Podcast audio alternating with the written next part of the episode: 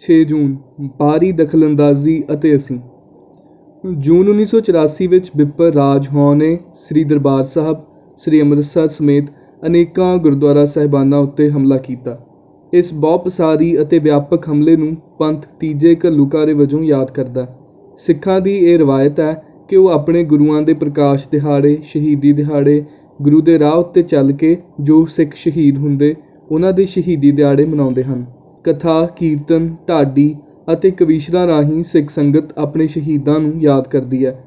ਇਹੀ ਯਾਦ ਨੂੰ ਤਾਜ਼ਾ ਰੱਖਦਿਆਂ ਸਿੱਖ ਸੰਗਤ ਵਰਤਮਾਨ ਵਿੱਚ ਬੈਠਿਆਂ ਇਤਿਹਾਸ ਦੇ ਦਰਸ਼ਨ ਕਰਦੀ ਹੈ ਅਤੇ ਭਵਿੱਖ ਵਿੱਚ ਆਪਣੇ ਅਮਲਾਂ ਲਈ ਗੁਰੂ ਪਾਤਸ਼ਾਹ ਨੂੰ ਅਰਦਾਸ ਕਰਦੀ ਹੈ। ਯਾਦ ਰੱਖਣ ਵਿੱਚ ਜੋ ਤਾਕਤ ਹੈ, ਉਹ ਤਾਕਤ ਭਵਿੱਖ ਨੂੰ ਇਤਿਹਾਸ ਦੇ ਹਾਣਦਾ ਕਰਨ ਦੇ ਸਮਰੱਥ ਹੁੰਦੀ ਹੈ। ਜਿਸ ਕਰਕੇ ਹੁਕਮਰਾਨ ਜਾਂ ਇਤਿਹਾਸ ਦਾ ਗੁਨਾਹਗਾਰ ਇਹ ਕਦੀ ਨਹੀਂ ਚਾਹੁੰਦਾ ਕਿ ਇਹ ਯਾਦ ਬਣੀ ਰਹੇ। ਉਹ ਯਤਨ ਕਰਦਾ ਹੈ ਕਿ ਬੀਤੇ ਨੂੰ ਭੁਲਾ ਦਿੱਤਾ ਜਾਵੇ ਜਾਂ ਯਾਦ ਕਰਨ ਦੀ ਸਕਾਰਾਤਮਕਤਾ ਨੂੰ ਖਤਮ ਕਰ ਦਿੱਤਾ ਜਾਵੇ। ਯਾਦ ਰੱਖਣ ਅਤੇ ਭੁਲਾ ਦੇਣ ਦੀ ਜੰਗ ਬਹੁਤ ਖਤਰਨਾਕ ਅਤੇ ਅਹਿਮ ਹੁੰਦੀ ਹੈ, ਪਰ ਇਸ ਤੋਂ ਵੀ ਅਹਿਮ ਅਤੇ ਖਤਰਨਾਕ ਹੁੰਦਾ ਜਦੋਂ ਯਾਦ ਕਰਨ ਵਿੱਚ ਦਖਲਅੰਦਾਜ਼ੀ ਕਰਕੇ ਯਾਦ ਕਰਨ ਦੇ ਅਮਲ ਨੂੰ ਪ੍ਰਭਾਵਿਤ ਕੀਤਾ ਜਾਵੇ ਅਤੇ ਯਾਦ ਕਰਨ ਦੀ ਸਕਾਰਾਤਮਕਤਾ ਨੂੰ ਖਤਮ ਕਰ ਦਿੱਤਾ ਜਾਵੇ। ਤੀਜੇ ਘੱਲੂਘਾਰੇ ਦੀ ਯਾਦ ਵਿੱਚ ਵੀ ਇਸੇ ਤਰ੍ਹਾਂ ਦੀਆਂ ਦਖਲਅੰਦਾਜ਼ੀਆਂ ਹੋ ਰਹੀਆਂ ਹਨ। ਹਰ ਸਾਲ 6 ਜੂਨ ਨੂੰ ਸਿੱਖ ਸੰਗਤ ਸ੍ਰੀ ਅਕਾਲ ਤਖਤ ਸਾਹਿਬ, ਸ੍ਰੀ ਅੰਮ੍ਰਿਤਸਰ ਵਿਖੇ ਇਕੱਤਰ ਹੁੰਦੀ ਹੈ ਅਤੇ ਤੀਜੇ ਘੱਲੂਘਾਰੇ ਦੇ ਸਮੂਹ ਸ਼ਹੀਦਾਂ ਨੂੰ ਯਾਦ ਕਰਦੀ ਹੈ। ਕੋਈ ਸਮਾਂ ਸੀ ਜਦੋਂ ਇਹਨਾਂ ਸ਼ਹੀਦਾਂ ਦੀ ਗੱਲ ਕਰਨ ਉੱਤੇ ਬਹੁਤ ਜ਼ਿਆਦਾ ਸਖਤੀ ਸੀ। ਸਟੇਟ ਦਾ ਉਹ ਅਮਲ ਸਿੱਧੇ ਰੂਪ ਵਿੱਚ ਇਸ ਘੱਲੂਘਾਰੇ ਨੂੰ ਯਾਦ ਨਾ ਕਰਨ ਦੇਣ ਦਾ ਅਮਲ ਸੀ। ਇਹ ਅਮਲ ਸੌਖਿਆਂ ਸਮਝ ਪੈ ਜਾਂਦਾ ਹੈ। ਪਰ ਜਦੋਂ ਸਟੇਟ ਦਾ ਦਖਲ ਇਸ ਪ੍ਰਕਾਰ ਹੋ ਜਾਵੇ ਕਿ ਯਾਦ ਵੀ ਕਰਨ ਦਿੱਤਾ ਜਾਵੇ, ਪਰ ਯਾਦ ਦੀ ਪਵਿੱਤਰਤਾ ਨੂੰ ਖਤਮ ਕਰ ਦਿੱਤਾ ਜਾਵੇ, ਇਹ ਬਹੁਤ ਖਤਰਨਾਕ ਹੁੰਦਾ ਹੈ ਅਤੇ ਇਹ ਸੌਖਿਆਂ ਸਮਝ ਵੀ ਨਹੀਂ ਪੈਂਦਾ। ਇਹ ਦਖਲ ਹਰ ਸੰਭਵ ਤਰੀਕੇ ਨਾਲ ਕੀਤਾ ਜਾਂਦਾ ਹੈ। ਸਟੇਟ ਦਾ ਯਤਨ ਰਹਿੰਦਾ ਹੈ ਕਿ ਇਸ ਦਿਨ ਕੋਈ ਵੀ ਅਜਿਹੀ ਘਟਨਾ ਕਰਵਾਈ ਜਾਵੇ, ਜਿਸ ਕਰਕੇ ਸਾਰਾ ਧਿਆਨ ਉਸ ਵਾਪਰੀ ਘਟਨਾ ਉੱਤੇ ਕੇਂਦਰਿਤ ਹੋ ਜਾਵੇ।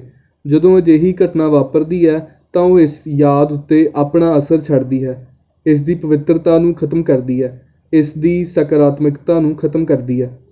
ਪਿਛਲੇ ਕੁਝ ਸਾਲਾਂ ਵਿੱਚ ਅਜਿਹੀਆਂ ਕਈ ਘਟਨਾਵਾਂ ਵਾਪਰੀਆਂ ਹਨ ਅਤੇ ਸਿੱਖਾਂ ਦੇ ਵੱਡੇ ਹਿੱਸੇ ਦਾ ਧਿਆਨ ਭਟਕਾਉਣ ਵਿੱਚ ਕਾਮਯਾਬ ਵੀ ਰਹੀਆਂ ਹਨ। ਪਿਛਲੇ ਸਾਲਾਂ ਤੋਂ ਇਹਨਾਂ ਘਟਨਾਵਾਂ ਵਿੱਚ ਟਾਸਕ ਫੋਰਸ ਦੀ ਭੂਮਿਕਾ ਬਹੁਤ ਮਾੜੀ ਰਹੀ ਹੈ, ਜਿਸ ਕਰਕੇ ਸਿੱਖ ਸੰਗਤ ਟਾਸਕ ਫੋਰਸ ਨੂੰ ਹੋਰ ਤਰ੍ਹਾਂ ਵੇਖਣ ਲੱਗੀ ਹੈ।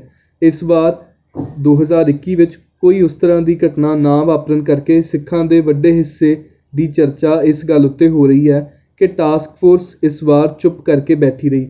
ਨਿਹੱਥੀ ਸੀ ਆਦ। ਇਹਦੇ ਕਾਰਨਾਂ ਨੂੰ ਸੱਤਾ ਵਿੱਚ ਕਾਬਜ਼ ਧਿਰ ਅਤੇ ਸੱਤਾ ਚੋਂ ਬਾਹਰ ਵਾਲੀ ਧਿਰ ਦੇ ਮੁੜ ਸੱਤਾ ਵਿੱਚ ਆਉਣ ਦੀ ਮਨਸ਼ਾ ਨਾਲ ਜੋੜ ਕੇ ਵੇਖਿਆ ਜਾ ਰਿਹਾ ਹੈ। ਭਾਵੇਂ ਇਸ ਤਰ੍ਹਾਂ ਦੇ ਸਾਰੇ ਪੱਖ ਸਹੀ ਹੋਣਗੇ, ਪਰ ਇਸ ਤੋਂ ਵੀ ਵੱਡੀ ਗੱਲ ਜਿਸ ਉੱਤੇ ਚਰਚਾ ਹੋਣੀ ਚਾਹੀਦੀ ਸੀ, ਪਰ ਨਹੀਂ ਹੋਈ। ਉਹ ਇਹ ਹੈ ਕਿ ਇਸ ਵਾਰ ਤੀਜੇ ਘੱਲੂਘਾਰੇ ਦੀ ਯਾਦ ਦੌਰਾਨ ਪੁਲਿਸ ਦਾ ਨੰਗੇ ਚਿੱਟੇ ਰੂਪ ਵਿੱਚ ਦਖਲ ਹੈ। ਉਹ ਇਸ ਤਰ੍ਹਾਂ ਬੇਖੌਫ ਘੁੰਮ ਰਹੇ ਸਨ ਜਿਵੇਂ ਇਹ ਸਮਾਗਮ ਉਹਨਾਂ ਦਾ ਹੋਵੇ ਅਤੇ ਸਿੱਖ ਸੰਗਤ ਕੇਵਲ ਹਾਜ਼ਰੀ ਲਈ ਆਈ ਹੋਵੇ। ਦੋ ਤਿੰਨ ਫੁੱਟ ਦੀ ਵਿੱਥ ਉੱਤੇ ਇਹਨਾਂ ਮੁਲਾਜ਼ਮਾਂ ਦਾ ਬੈਠਣਾ, ਇਹਨਾਂ ਦੇ ਅਫਸਰ ਨੇ ਬਿਨਾਂ ਕਿਸੇ ਭੈ ਤੋਂ ਉੱਥੇ ਤੁਰੇ ਰਹਿਣਾ, ਜਦੋਂ ਦਿਲ ਕਰਨਾ ਸਭ ਨੂੰ ਇਕੱਠੇ ਕਰ ਲੈਣਾ, ਮੁਲਾਜ਼ਮਾਂ ਵੱਲੋਂ ਵੀ ਸ਼ਰੇਆਮ ਇਹ ਦਿਖਾਉਣਾ ਕਿ ਅਸੀਂ ਸਿੱਖ ਸੰਗਤ ਦਾ ਹਿੱਸਾ ਨਹੀਂ ਹਾਂ, ਇਹ ਸਭ ਸਾਡੇ ਲਈ ਬਹੁਤ ਜ਼ਿਆਦਾ ਖਤਰਨਾਕ ਹੈ। ਪਹਿਲਾਂ ਜੇਕਰ ਪੁਲਿਸ ਦਾ ਦਖਲ ਹੁੰਦਾ ਵੀ ਸੀ, ਤਾਂ ਉਹ ਜਗ ਜ਼ਾਹਰ ਨਹੀਂ ਸੀ ਕਰਦੇ। ਪਰ ਇਸ ਵਾਰ ਉਹ ਸ਼ਰੇਆਮ ਬਿਨਾਂ ਕਿਸੇ ਭੈ ਤੋਂ ਆਪਣੀ ਪਛਾਣ ਦਾ ਦਿਖਾਵਾ ਕਰਦੇ ਸਨ। ਮੈਨੂੰ ਇੱਕ ਬਹੁਤ ਹੀ ਸਤਿਕਾਰਯੋਗ ਸ਼ਖਸੀਅਤ ਨੇ ਗੱਲ ਸੁਣਾਈ ਕਿ ਕਈ ਵਰੇ ਪਹਿਲਾਂ ਇੱਕ ਸੀਆਈਡੀ ਵਾਲਾ ਸੰਗਤ ਦੀ ਨਿਗਾਹ ਪੈ ਗਿਆ ਅਤੇ ਸੰਗਤ ਨੇ ਉਸ ਨੂੰ ਦਬੋਚ ਲਿਆ। ਉਸ ਕੋਲੋਂ ਇੱਕ ਹਥਿਆਰ ਵੀ ਮਿਲਿਆ ਅਤੇ ਸੰਗਤ ਨੇ ਉਸ ਦੀ ਚੰਗੀ ਸੇਵਾ ਕੀਤੀ। ਪਰ ਹੁਣ ਪੁਲਿਸ ਦਾ ਇਸ ਤਰੀਕੇ ਖੁੱਲ੍ਹੇ ਰੂਪ ਵਿੱਚ ਹਿੱਕ ਤਾਣ ਕੇ ਦਖਲਅੰਦਾਜ਼ੀ ਕਰਨਾ ਬਹੁਤ ਘਾਤਕ ਹੈ। ਇਸ ਉੱਤੇ ਗੱਲਬਾਤ ਤੁਰਨੀ ਚਾਹੀਦੀ ਹੈ। ਵਿਚਾਰਾਂ ਹੋਣੀਆਂ ਚਾਹੀਦੀਆਂ ਹਨ।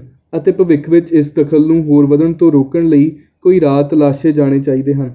ਇਹਨਾਂ ਦਿਨਾਂ ਨੂੰ ਯਾਦ ਕਰਨ ਦੀ ਪਵਿੱਤਰਤਾ ਸਿਰਫ ਸਰਕਾਰੀ ਦਖਲ ਨਾਲ ਹੀ ਖਤਮ ਨਹੀਂ ਹੁੰਦੀ, ਸਗੋਂ ਸਾਡੇ ਅਮਲ ਵੀ ਬਹੁਤ ਮਾਇਨੇ ਰੱਖਦੇ ਹਨ।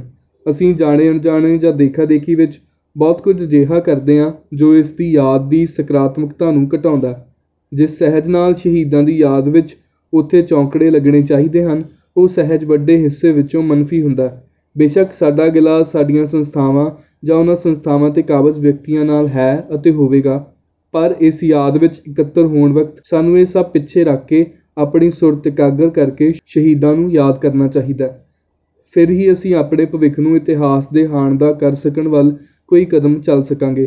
ਕੁਝ ਪੈਂਡੇ ਚੁੱਪ ਨੇ ਹੀ ਸਰ ਕਰਨੇ ਹੁੰਦੇ ਹਨ। ਸ਼ੋਰ ਨੇ ਬਸ ਹਾਜ਼ਰੀ ਲਵਾਉਣ ਤੱਕ ਸਿਮਟ ਜਾਣਾ ਹੁੰਦਾ ਹੈ। ਲੇਖਕ ਮਲਕੀਤ ਸਿੰਘ ਭਵਾਨੀਗੜ੍ਹ